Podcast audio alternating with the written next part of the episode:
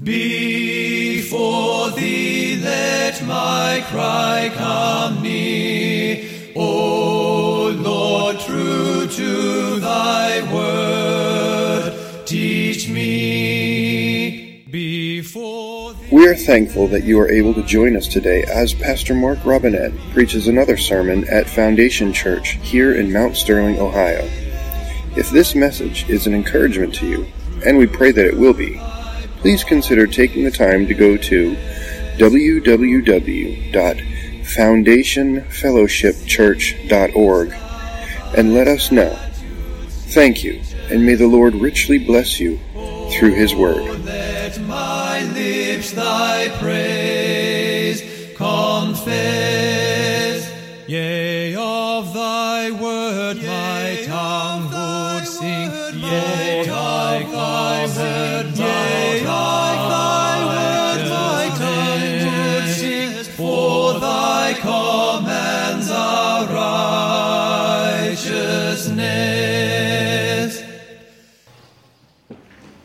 Well, greetings this Lord's Day, this first Lord's Day of the new year that God has given us, 2019.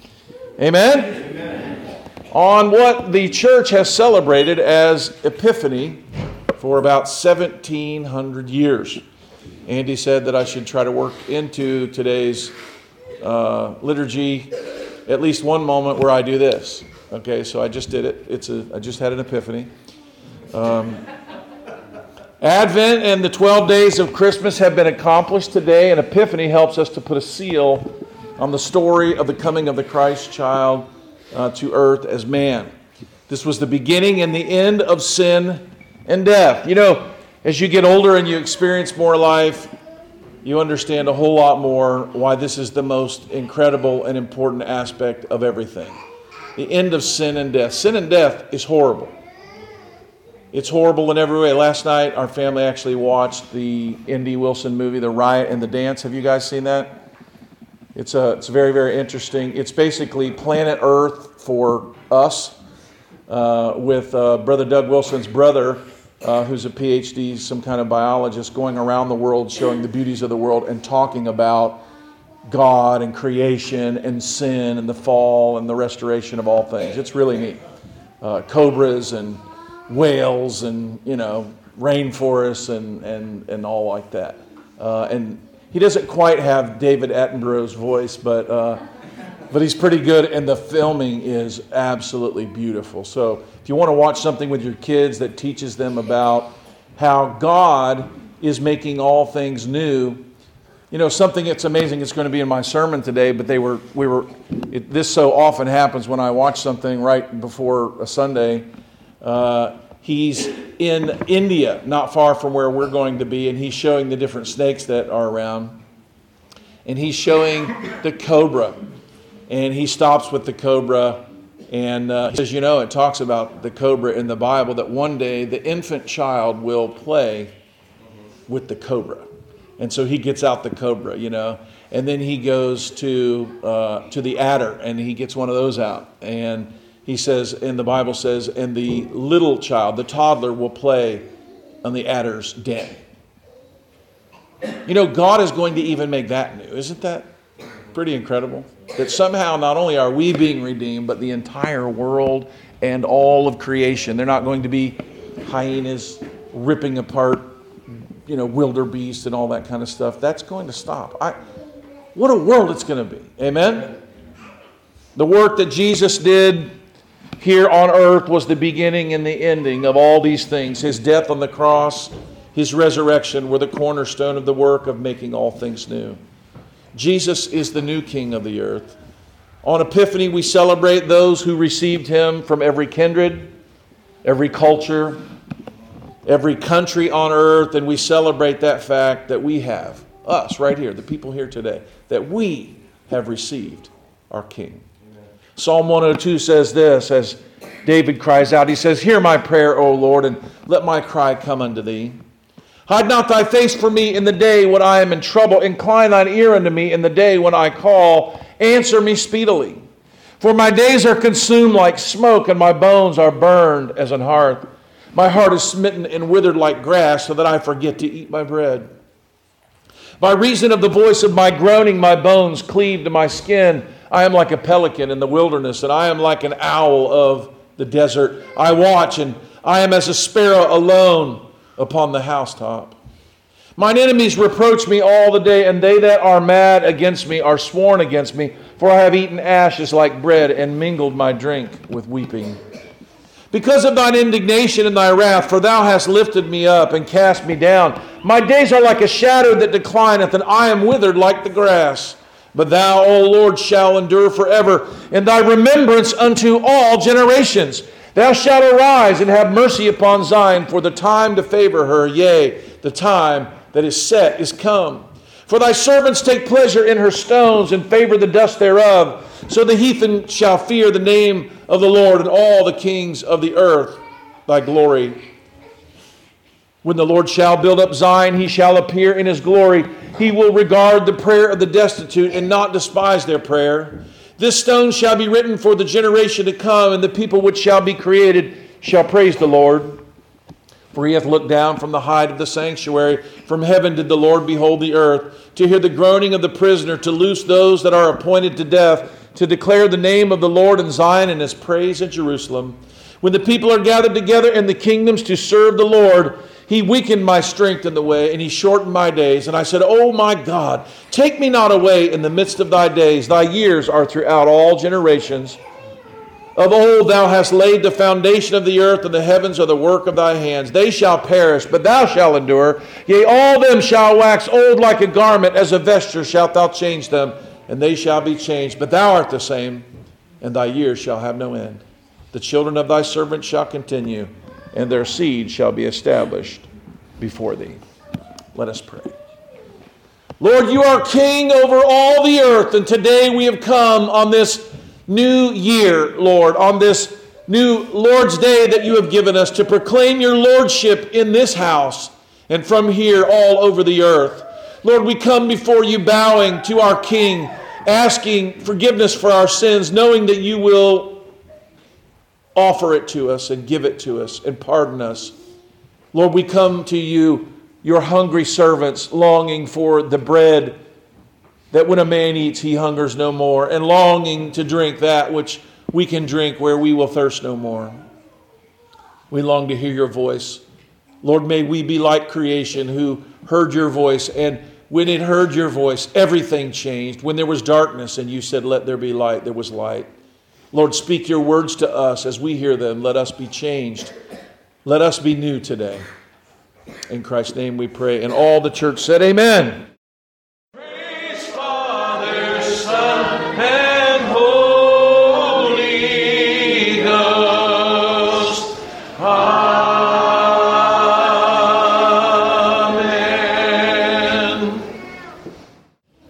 As I've been doing, it seems like now for several weeks, um, my text is going to also come from our reading. So, our, my text today, my sermon today is called All Things Being Made New Through You.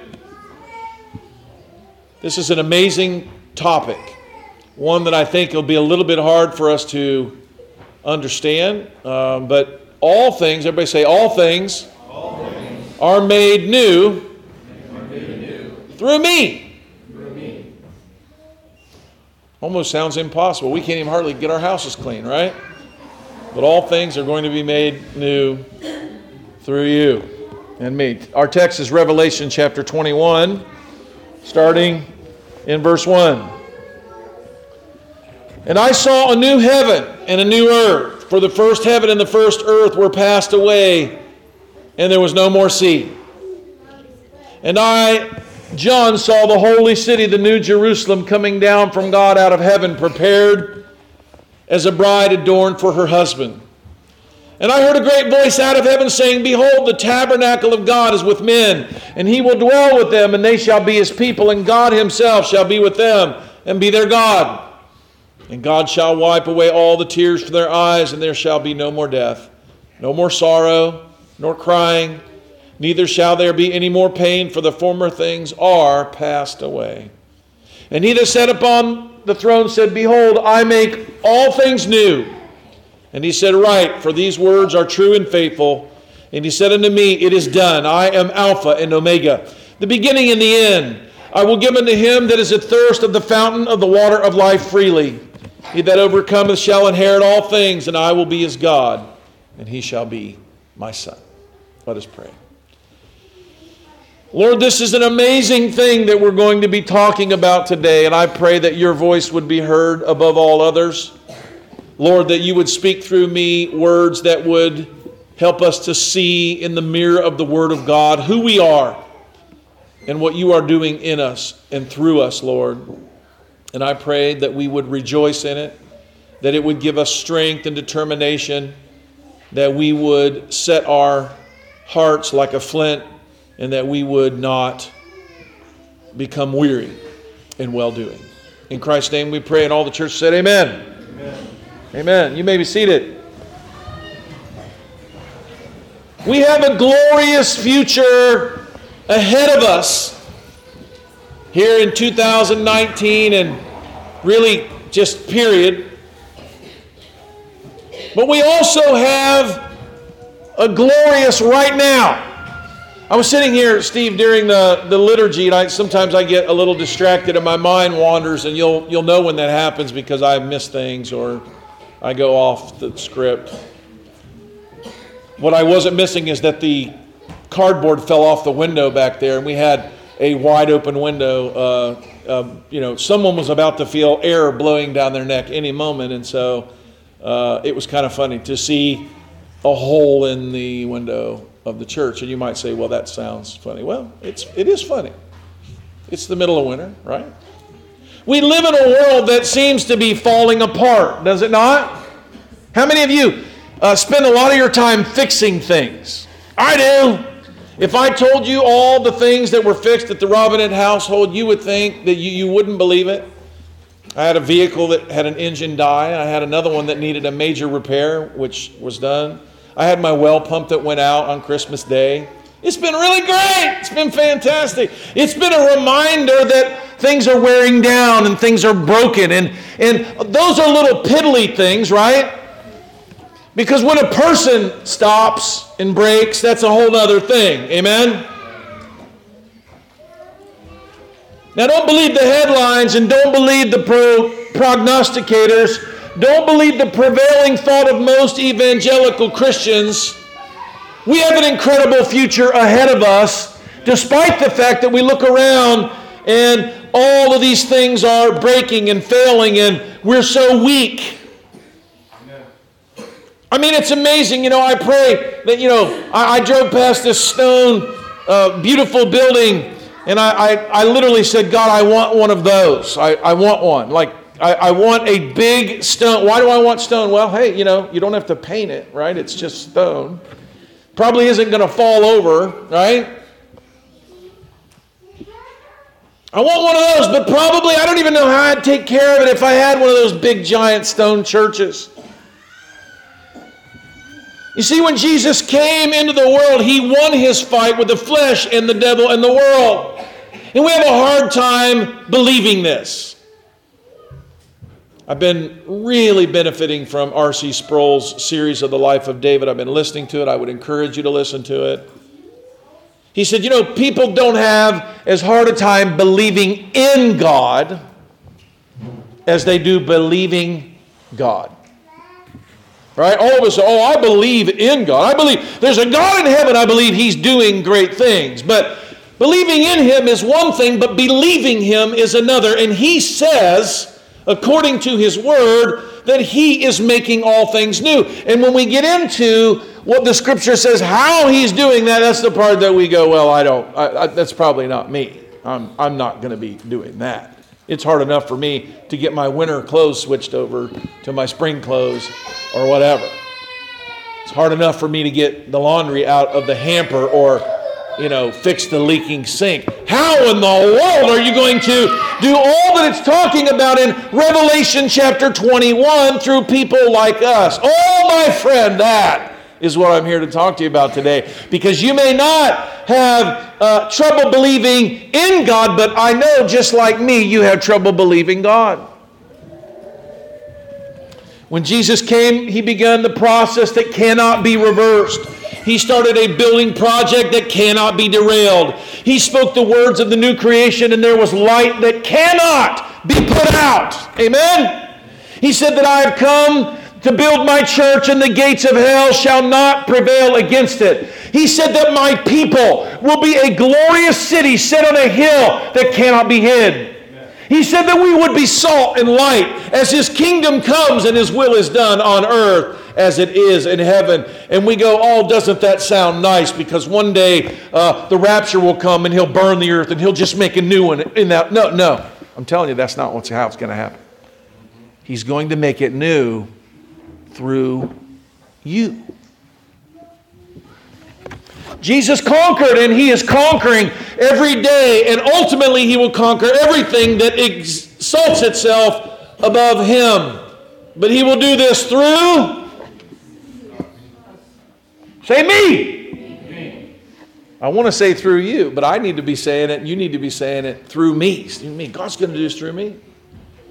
Every man, every thought, every government, every disease, all poverty and injustice, God through Christ is making all these things new. And He's doing it through you. There was a man by the name of Louis Pasteur. There was, there's, you, you go through history and you'll find these moments in history where somebody said, That's it! I'm done with this. I'm done watching people die like this. Nathaniel Bowditch was a man like that. I'm done. I'm going to figure out a way to do navigation that doesn't depend on all the things that, they, that, that we do now because thousands of people are dying. There are men who built lighthouses, men who conquered disease, men who fought against poverty, and they did it. Yellow fever killed, you know, millions of people through time, but we don't hear about it these days. Smallpox ravaged its way through country after country, but we Never see it today, hardly ever. It's a pretty wonderful outlook on the world that should give us confidence to work the works of righteousness in the daylight of His reign. Young people, children, big people in this room, you may think that you can't do much, but I can tell you, you're going to do it all. How can it be? How could it be that one day, one day, Heath, there'll be no cancer? Because there will be a man that God raises up who figures out how to kill it. And we'll talk about the days when cancer used to stomp through the earth, declaring glory over God. And you'll remember a day when cancer is a memory. I think you'll live to that day. You may go, What are you talking about? Are you, have you gone crazy? I thought this was a church service. Folks, God is doing this kind of thing through us.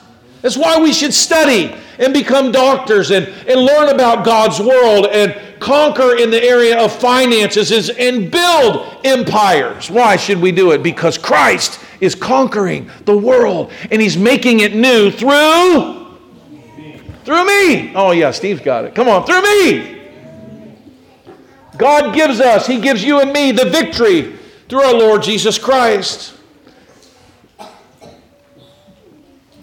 Paul said it this way to the Corinthians who were way worse off than you, I can tell you. I mean, how many of you were going down to the, temp, to the to temple of Artemis, where Diana is there, in what was great wonder of the world, in worshiping a false god in a temple filled with temple prostitutes? How many of you were doing that? None of you.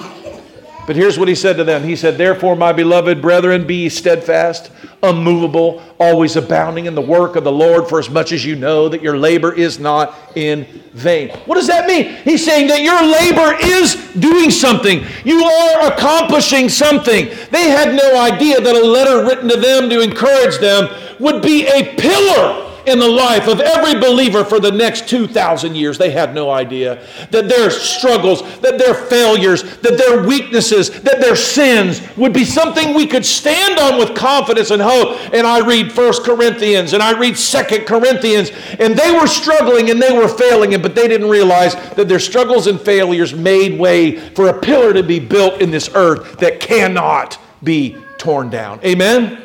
Heaven and earth shall pass away, but my words shall not pass away. And the words were written about these Corinthians. There is work to be done. There is worth worth doing.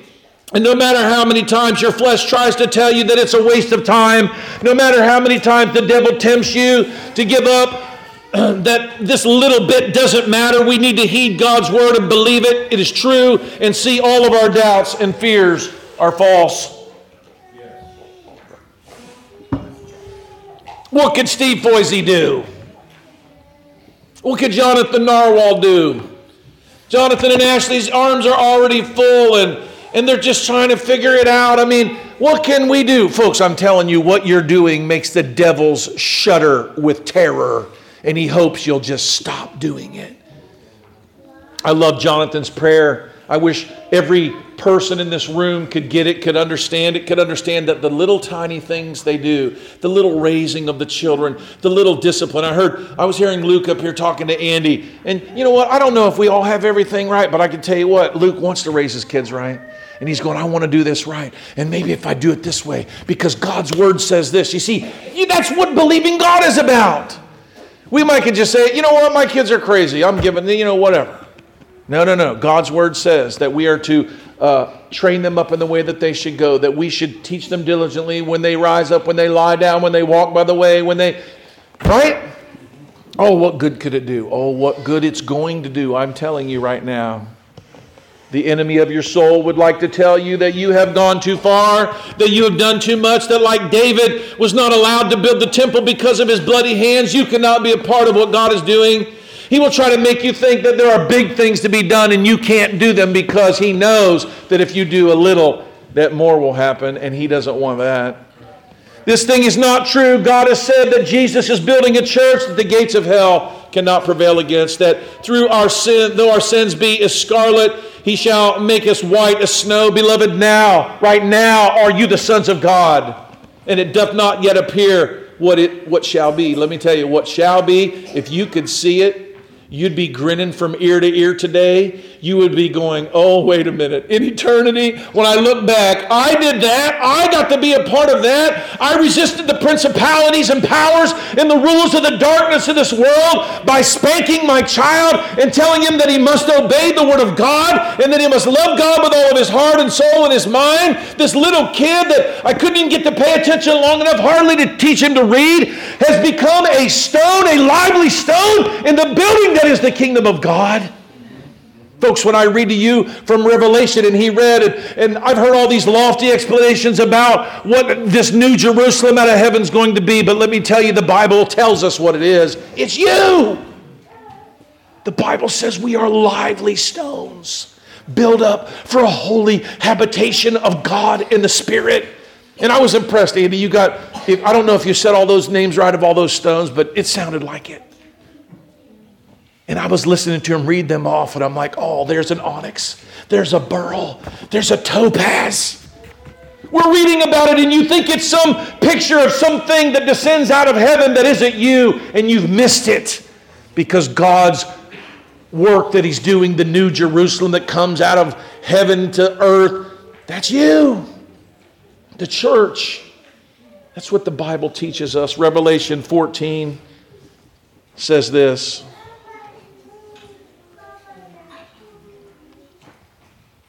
Here is the patience of the saints. Everybody say the patience of the saints. I mean, wouldn't you love it to be said on your tombstone one day, he had the patience of a saint? not going to be on mine. Here are they that keep the commandments of God, the faith of Jesus. And I heard a voice from heaven saying, Right, blessed are the dead which die in the Lord. Blessed are the dead? Blessed are the dead which die in the Lord from henceforth. Yea, saith the Spirit, that they may rest from their labors, for their works follow them. I mean, Luke, I'm thinking when I get to heaven, I'm not going to worry about how I was trying to fix the van door and how I was underneath my deck pulling that pump out and about to rip my cartilage out of my shoulder. That the time I spent you know, having a fake pizza party for Luke Downey was really going to matter all that much. But it does. See, this is, it's not a secret. It's in the Bible. It says it over and over and over, but we don't believe it. we're like, I can't go on anymore. I mean, I can't take this. This is, this is too much to keep up. Blessed are the dead because their works follow them. I thought we were just forgetting about it all, Paul. Do you know that you're building on something that you're going to be building on for eternity, Elaine? Can you imagine that? You've already started work on it. You're going to look back and go, What? If you want a real detailed exegesis of every word of all of this, you can listen to Phil Kayser. He just finished his Revelation project, and wow, it's pretty interesting. I'm not going to give you that today. I don't have time for that. The work that you put into following our Lord Jesus, the hours that you pour into your children, teaching them to obey God's word, the courage you express in going to your brothers and sisters, and husbands and wives and children when they are in sin and challenging them to honor God, this will follow you into eternity. You might be afraid of your wife, but I would say be more afraid of God. You might be afraid of your husband, but I would say be more afraid of God. You might be afraid to stir up your children. You're afraid that if you do something, it's like kicking a beehive and, and you're gonna your peace is gonna be disturbed and there's gonna be stuff going on and you don't really want that. Be more afraid of God. Do the work. Do the hard work. You see your wife treating your children poorly, you should go to her and say, Sweetheart, you might not talk to me for a week, but I've got to tell you, you got to do this. I hope you don't not talk to me for a week. That'd be fantastic. Folks, when we're more afraid of our wives than we are of God, when we're more afraid of our husbands and our children than we are of God, when we're more afraid of what the world will think about what we do than we are afraid of God, then we say we believe in Him, but we don't believe His Word. He says, Let me tell you, the dead that die in Christ, those that obeyed His commandments, their works follow them. And what are the works of God but obeying His Word?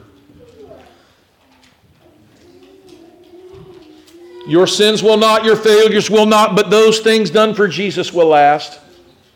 You see, your sins will be forgotten, Luke. They'll be cast away from you as far as the east is from the west. But your works that you do right now, Andy, those works will not be forgotten.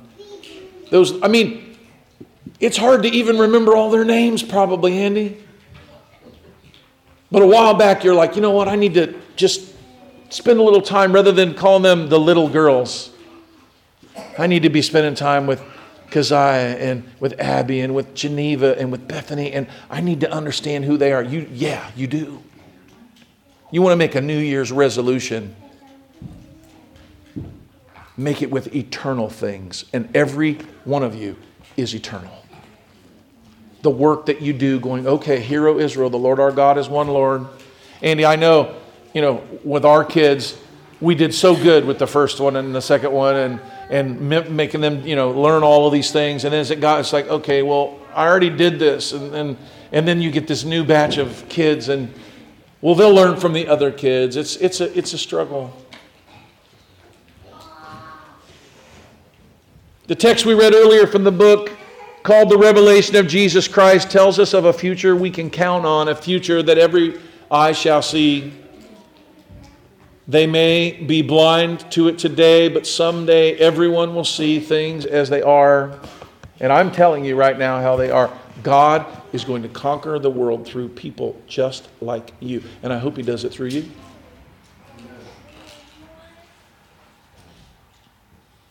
As it says in John's gospel, it does not yet appear, but when these things come to their fullness, we shall see Christ. We shall see the works of God. He has been doing through us, his children, as they are in reality. I believe it's like the time when the prophet was with his servant and he, and he couldn't look. He's like, he's like, you think that army out there is something else, but I don't think you understand what's out there. I, Lord, would you open his eyes so that he can see? Could you imagine seeing, Jason, could you imagine that? You've been around a bunch of soldiers, right? And imagine if the, the Taliban had 3,000 and they were surrounding you guys and there was no way out. And an old dude said, We're all right. Lord, I want him to see what we. And you looked out and you saw these angelic beings. They didn't look too afraid. And they were between you and the bad guys. And they had bigger guns than the United States military, you know. Would you then, you'd be then like, wow, I mean, if I knew this, I wouldn't be cowering and quaking here in my little hut. And he stopped right then. Folks, that's what's going on right now. You can't see it. It says, beloved, you can't see what's going on right now, but by faith. And a lot of people think this faith thing is, you know, I don't have a Rolls Royce, so let me visualize a Rolls Royce. The Bible doesn't say it's kind of a dumb car anyway. But what the reality is, is that Christ is building a church. He's doing it through you, that your works are going to last into eternity, that you're the lively stones of the holy habitation of God, that you are the trees of life and the trees of righteousness whose leaves are for the healing of the nation. Today I'm calling on each of us, great and small, to walk by faith and not by sight. Like so many stories of God's word from Elijah to the widow of Zarephath to the boy who shared his five barley loaves and two fish that fed 5,000, to the widow who gave her mites at the temple as Jesus and the disciples watched. All of these stories, the story of David with his stones, the story of every, they're all stories about this.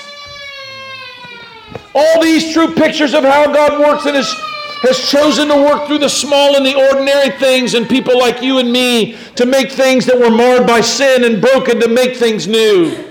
Paul said it this way in his second epistle to the Corinthians. You guys should have this memorized. I quote it almost every week. But God hath chosen the foolish things of the world to confound the wisdom of the wise. God hath chosen the weak things of the world to confound the things that are mighty. And the base things of the world and the things which are despised hath God chosen, yea, the things which are not, to bring about those things that are. Did you hear this progression? Small things, base things, things that aren't even there yet. I mean, come on. It's getting smaller and smaller. There are children that are not even born that already have laid out before them a path in eternity that God is going to use to wipe away the tears from the eyes. We'll read it again and we'll go to it, but he talked about there where there'll be no more weeping. Really? You know, I pictured, I pictured this being in a static white environment in heaven, standing before the throne of God, and God's giant collective handkerchief would go by, and He would wipe the tears from our face, and that'd be it. That'd be the last day we ever cried. That's not what it's talking about. He's saying, Let me tell you what is being done through you you're going to end sadness and sorrow and sickness, and you're going to conquer the earth one little child, one obedient act after the other, until all things are crushed under the feet of the church. This is what is happening, but we, we, don't, we don't believe this. That's why we despair. That's why we give up. That's why we sin and we give up and and we fail. But you know, God tells us, you know, it's all right. Do you know you're going to sin and you're going to fail? And I will even use your sins and your failures, just like I did with those Corinthians. Watch me. The things that are not, that no flesh, say no flesh. No flesh, no flesh shall glory in his presence. It'd be great to have a monument that said something good about you. The idea of this story is that in the end of it, what we'll go is we'll go. How did he do that? How did he do it? And we'll go, he did it through this guy who had trouble waking up in the morning. And he couldn't pay attention very good, and he forgot to put oil in his car, and his motor burned up. That's not what happened to my truck, but that has happened to me before. God works making all things new through you and through me, and somehow by His power and His miraculous grace, we're able to build things that will be impervious to destruction. I can tell you, Foundation Farms never made anything. Me and Steve and the boys never made anything that was going to last forever. Maybe nothing that's going to last too long. But somehow, Somehow, that little shed, remember we put that roof on that little shed around the corner from my house? They'll be putting a new one on there sometime. They'll be going, What morons put this on here? Just like we did to the last ones, right? We're like, Who put this on here? But God tells us that we can build things that cannot be destroyed, that are forever. I mean, do you know why people go? They go over to Greece and they go over Eh, because they're like, they're amazed. They go to Egypt, they're like, wow, look at this. It's been here for a thousand years. Wow. Pastor Nang Tong's house looked like it had been there for a thousand years, but it had only been there probably 50.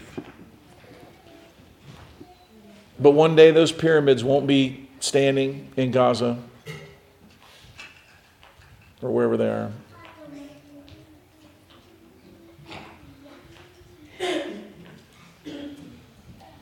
I don't understand exactly how God does this, but we don't understand how God does most of what He does.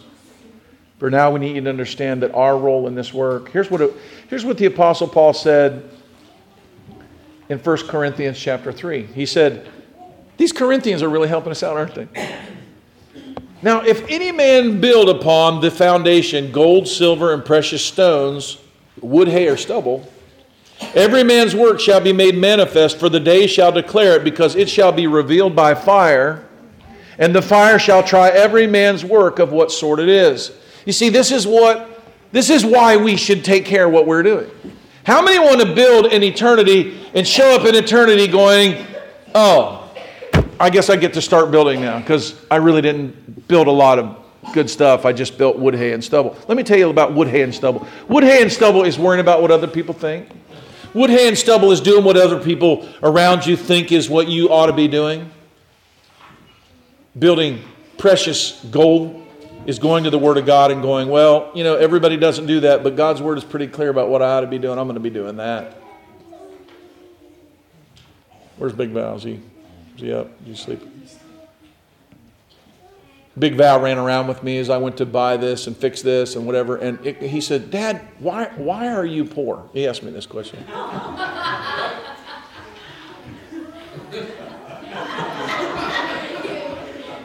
Because sometimes when I do stuff, I, I get, I'm like, you stupid hillbilly, you.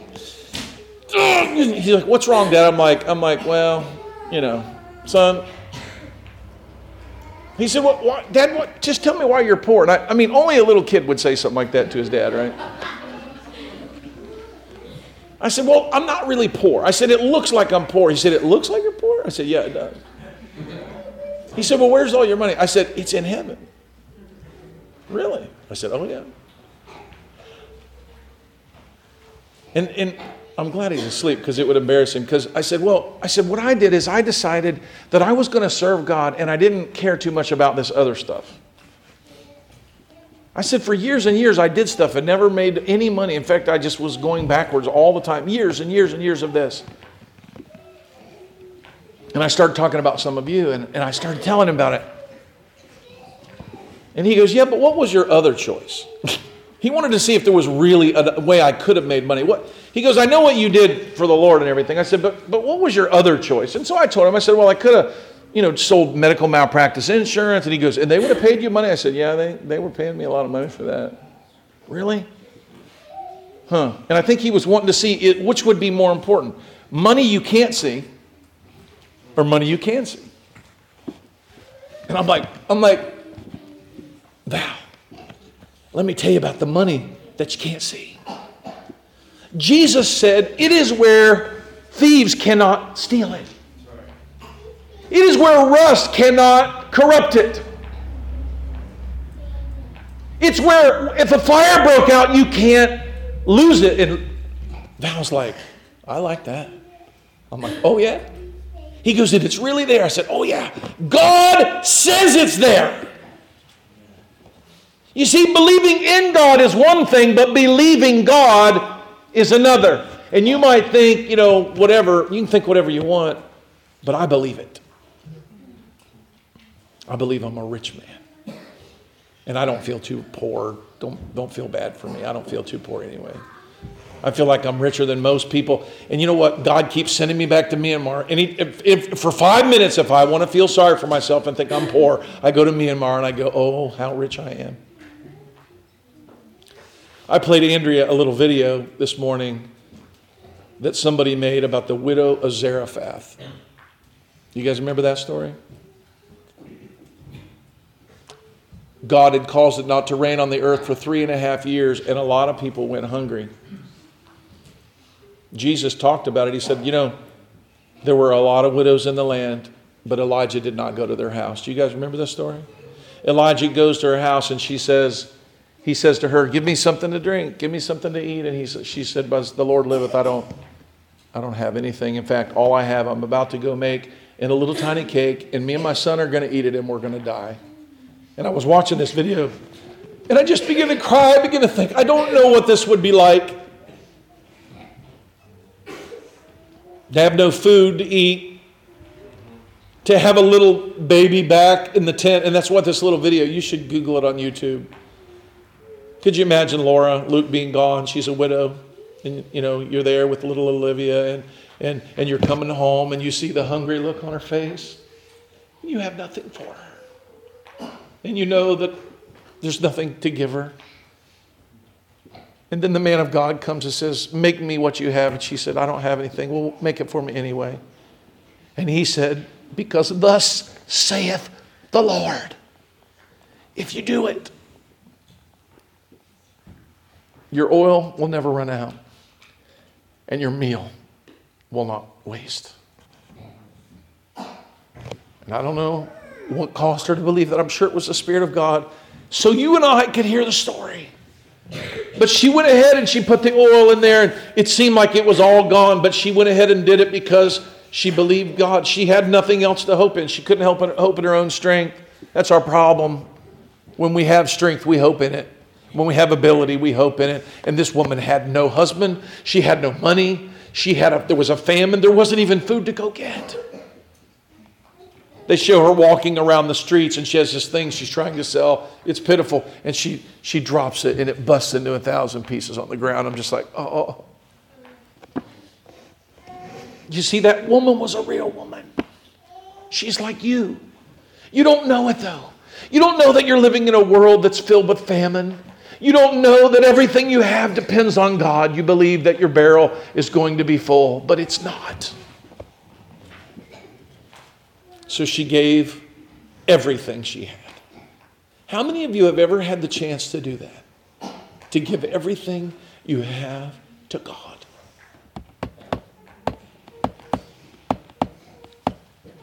She was in a blessed place, Brother Jeff, because she could give it all. Just like the widow who came and brought her mite we know what happened. She obeys the will of God and she's blessed, right? And not just blessed and she's having a Rolls Royce. God, she's blessed that she has food. And she's able to feed her little boy and this little, you know, I don't know all her circumstances, but the widow of Zarephath. Here in our text from Revelation 21, we see how all things come together as God's plan for mankind winds up in these last verses of the Bible. Genesis and Revelation, these great bookends of God's Word, they both talk about creation. In Genesis, we have the creation of the heavens and the earth, and we know what happened with that creation. We know that man sinned, and when he did, he brought death and destruction, and even the creation began to groan at that very time. Weeds began to grow up animals that were meant to run and play together and to be beautiful out on God's plain, eating of his provision that he would provide for them, began to tear at each other and kill each other and savage one another.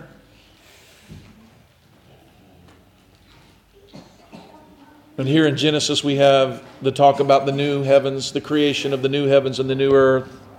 A great deal of what we see in Revelation is foretold as we heard about already from Isaiah.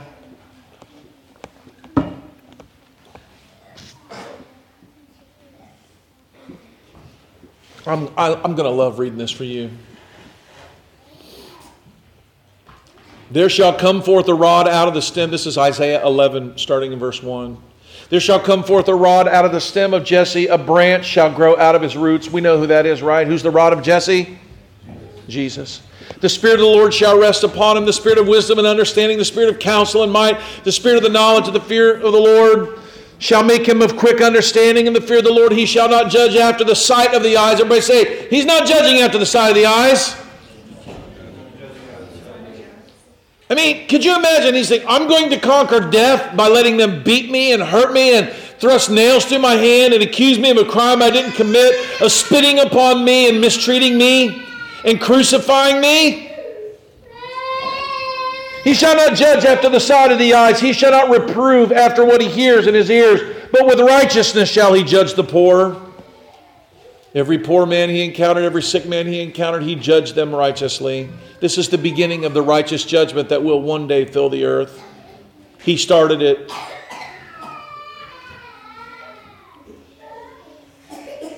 He shall smite the earth with the rod of his mouth, and with the breath of his lips shall he slay the wicked. The righteousness shall be a girdle of his loins, and the faithfulness of his girdle of his reins. And this is the most amazing, this is one of the most amazing turns in the Bible. So Jesus comes, he's going to judge things righteously.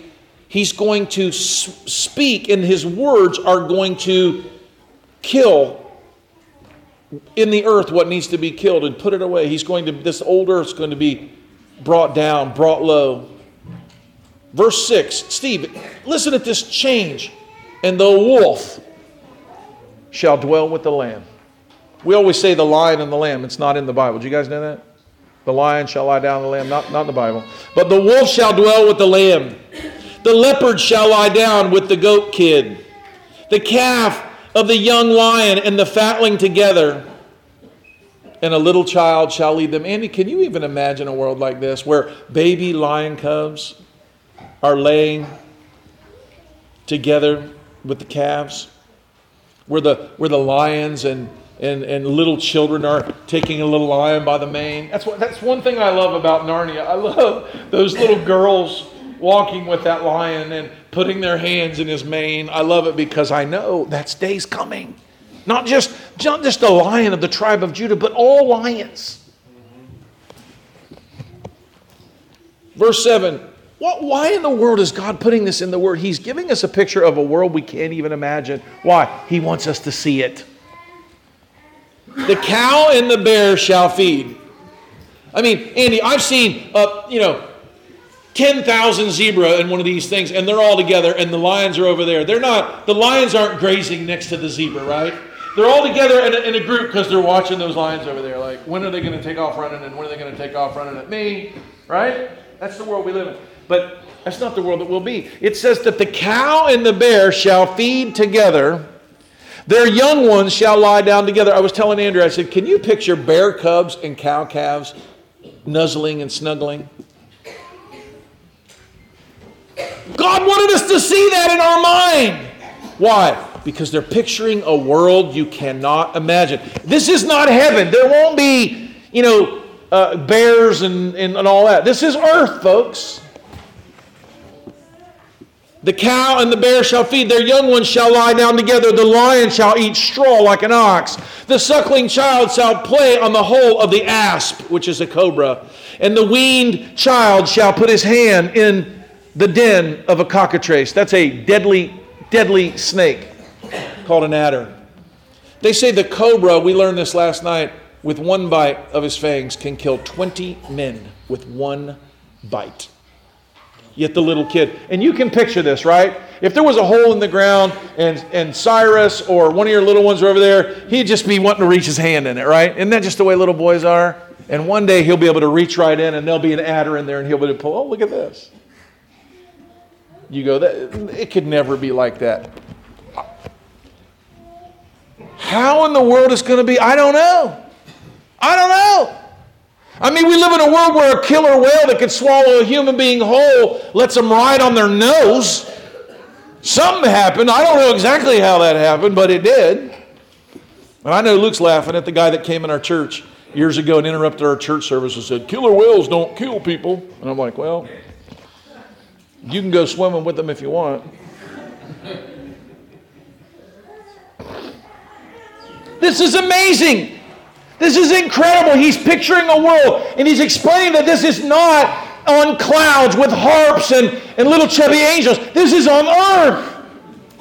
There shall not hurt or destroy in all my holy mountain, for the earth shall be full. They say the earth. The earth shall be full of the knowledge of the Lord as the waters cover the sea. How in the world can the knowledge of the Lord in all of the earth keep leopards from jumping out of trees on top of us and eating us? I don't know. They're still doing it. Out west, mountain lions are jumping. They've killed people in America, a couple this year. One day, by speaking the Word of God, by living the Word of God, by obeying the Word of God, and taking care of the earth like we're supposed to, somehow the animals are not going to want to eat us anymore. And you know what? We're not going to want to eat them. Oh no, Mark's a vegetarian. He's gone crazy. I'm telling you what, vegetarianism is the way. It's not the way right now, it's the way that will be.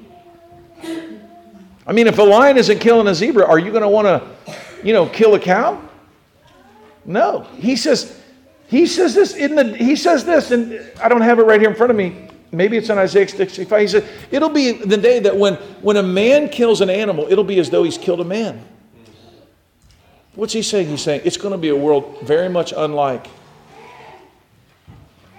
Now, I'm not saying we should do it. I'm not saying we should try to pull this off right at this moment, but there's something that God is going to do in the earth. And there are little pockets of this stuff that you see in the world. You can see it. There are places where these Buddhist monks hang out with these tigers and they all walk around. Have you guys ever seen that? And the tigers don't eat them. I don't, I don't understand what it is, but they don't. And they're not in cages. I don't know. Folks, I'm telling you, God is going to change the world through you and me. I don't know how, but it says He will. In that day shall, shall there be the root of Jesse, which shall stand for an ensign of the people, and it shall to it shall the Gentiles seek, and his rest shall be glorious. Can you imagine what rest and peace there will be on the earth when people are not trying to kill each other and animals are not trying to kill each other and we're not gathering all so that we can kill them and slaughter them and bleed them and put them in our freezers, and uh, let that whole, all of that's come to an end. I can't even imagine it.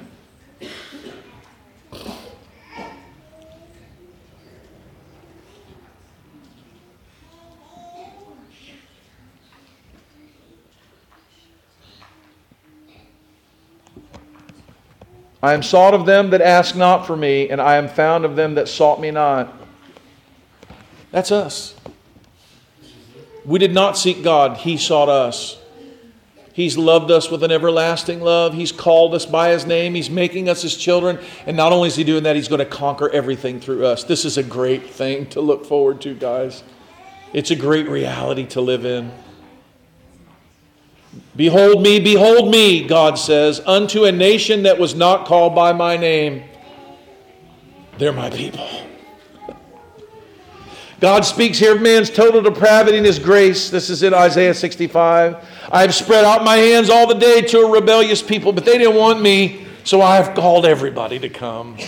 They didn't come to my feast, and so I've invited the lame and the blind and the halt to come in my house that it might be full. And I will not only just save it through people that have had for generations my law to read, I'm going to take and I'm going to take the law that they haven't been able to read, and I'm going to write it on their hearts. And I will be their God, and they shall be my people. That's what it says in Isaiah 65. You can keep reading. You can read Isaiah 60. You want to read this and talk about this with your family? You can do it. 60, eh, Isaiah 65, Isaiah 66, read it all. You will read it for yourself.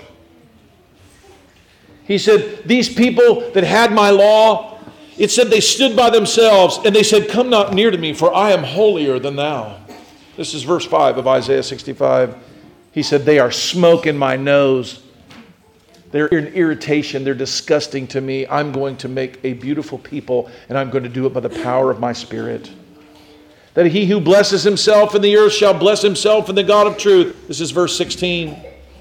He that sweareth in the earth shall swear by the God of truth, because the former troubles are forgotten, and because they are hid from mine eyes. For behold, I create a new heaven and a new earth, and the former shall not be remembered nor even come to mind. But you can be glad and rejoice forever in that which I create. For behold, I create Jerusalem a rejoicing and her people a joy. Who is this he's creating? What is this Jerusalem, Tim? What is it?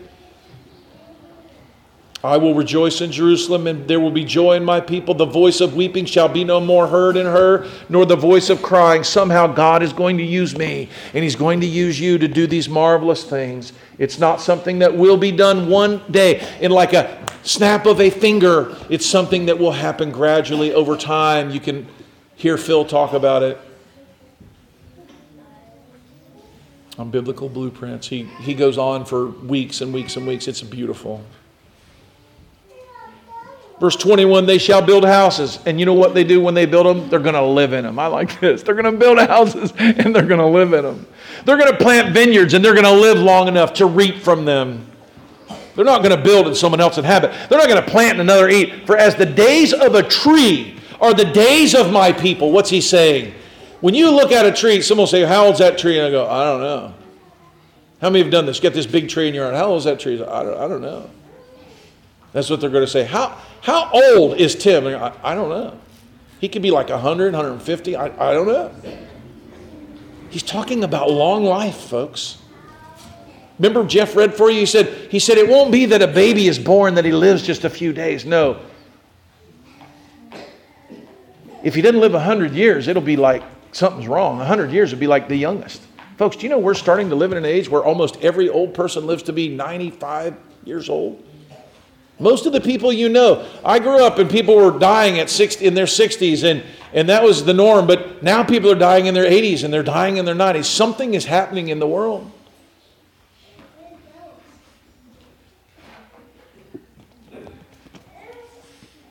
It comes to this, and I, I, I can go. I actually I have a lot, but I think I'm, I think you're getting what I'm saying.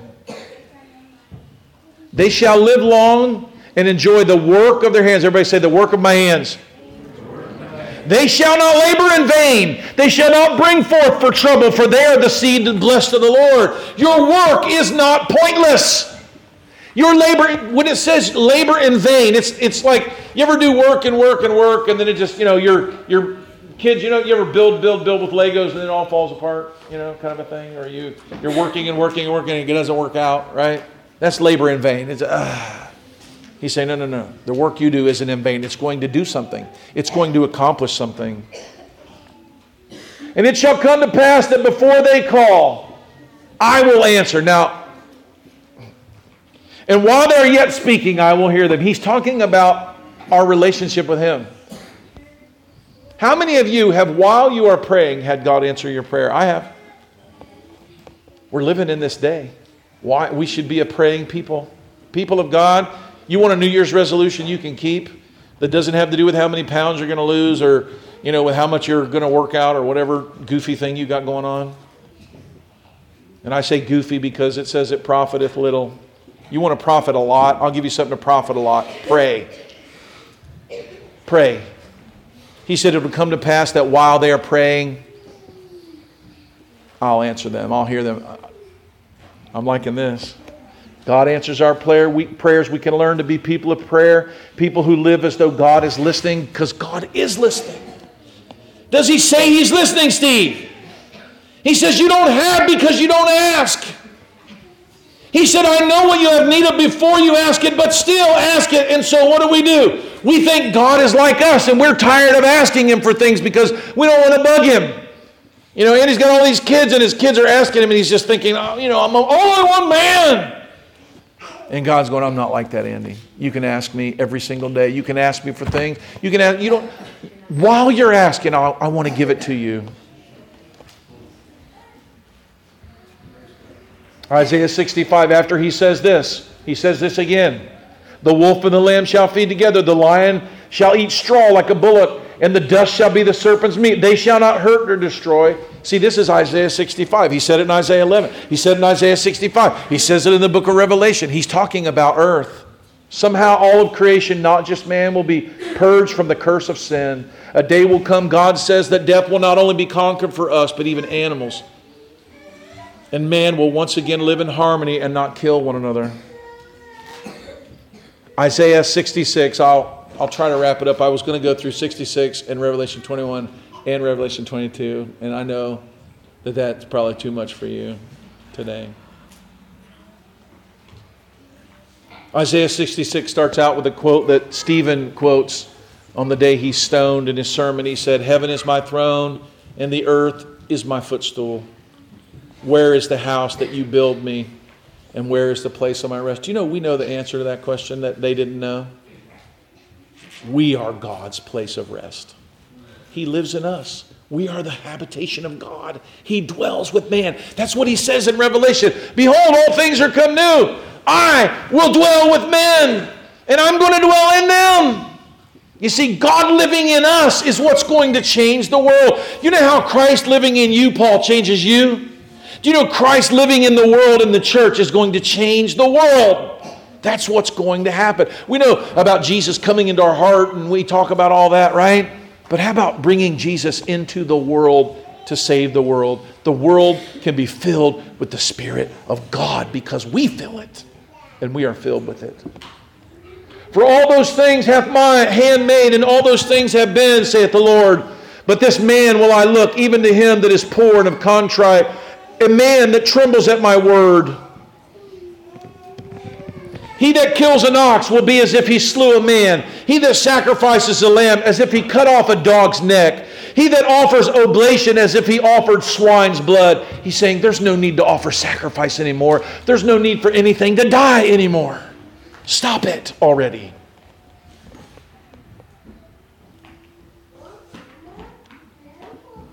Rejoice with Jerusalem. Before she travailed, she brought forth. Her pain came, but she was delivered of a child. Who hath heard of such a thing? How can it be done that the earth made to bring forth in one day a new earth? How can it be? Or shall a nation be born at once? For as Zion travailed, she brought forth her children. He's saying when Christ came into the world, this new kingdom was born. Can I read just a little bit more and I'll close? He goes, Rejoice with Jerusalem, be glad with her, all you that love her. Rejoice with her, all you that mourn for her. Come, suck, be satisfied with the breasts of her consolations, that you may milk out and be delighted with the abundance of her glory. For thus saith the Lord Behold, I will extend peace to her like a river, and the glory of the Gentiles shall be a flowing stream. Picture the world as a giant desert with no water. And the stream comes, the peace that flows like a river comes to and through the New Jerusalem and through the Gentiles. A stream begins to flow. You shall be borne upon her sides and dandled upon her knees. He's saying the world is going to be dandled on the side of the church and be raised like a baby to a new world. As one whom a mother comforts, so will I comfort you, and you shall be comforted. And when you see it, your heart shall rejoice, and your bones shall flourish like an herb, and the hand of the Lord shall be known toward his servants. I'm going to skip forward to Revelation again, and I'll close with this. And I'll read it again and listen to it now. And I, John, saw a new heaven and a new earth, for the first heaven and first earth were passed away, and there was no more sea. If you read the book of Revelation, you don't have to be a great scholar to know that the sea represents the Gentiles. There'll be no more sea, because that's it. It's all going to be one world. We're not going to be separated by waters. We're not going to be separated by Jew and Gentile it's all going to be one thing. I, John, saw the holy city, the New Jerusalem, coming down from God out of heaven, prepared as a bride adorned for her husband. Jeff, who in the world is that? That's you, and that's me. The bride we know is the church. The kingdom of God has come to earth. And I heard a great voice out of heaven saying, Behold, the tabernacle of God is with men, and he will dwell with them, and they shall be his people, and God himself shall be with them and be their God. God is dwelling with us. And as he dwells in us, he fills the world. God shall wipe away all the tears from their eyes, and there shall be no more death and sorrow nor crying. There shall be there any more pain, for the former things are passed away. And he that sat up on the throne said, I make all things new. And he said unto me, Write, for these things are true and faithful. And he said, It is done. I am Alpha and Omega, the beginning and the ending. I will give unto him that is athirst of the fountain of the waters of life freely. Brother Phil brought this out. He said, This has to be earth. He said, Because salvation doesn't come to people in heaven. it comes to people on the earth. He that overcometh shall inherit all these things, and I will be his God, and he shall be my son.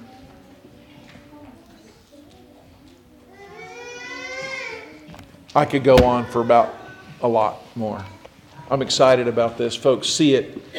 See this not as just a, you know, a New Year's message. Hey, we can do better this year. See this as an eye-opening moment for you where you understand that it is not our job only to believe in God, but to believe God. What God is doing in the earth, He will do, and He will do it through you, and He will do it through me. Let us pray.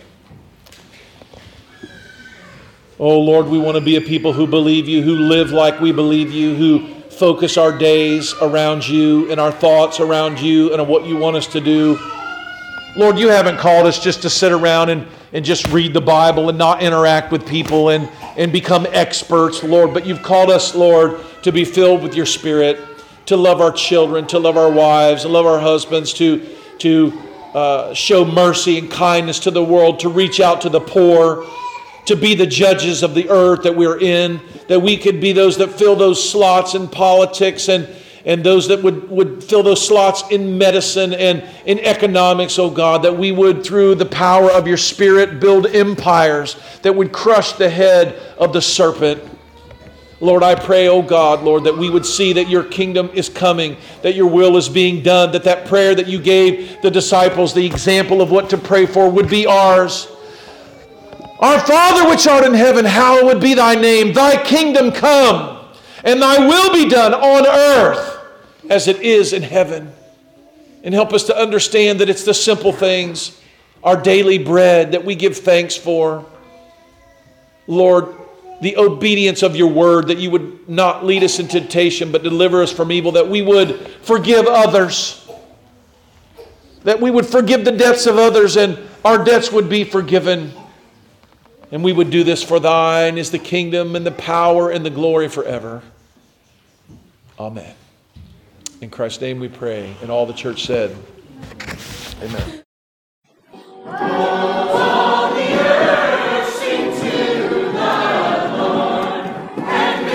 Hello, this is Pastor Mark Robinette of Foundation Church. Thank you for taking the opportunity to listen to our audio sermons. We would love to hear from you if you have any comments, questions, or just to let us know how they served you.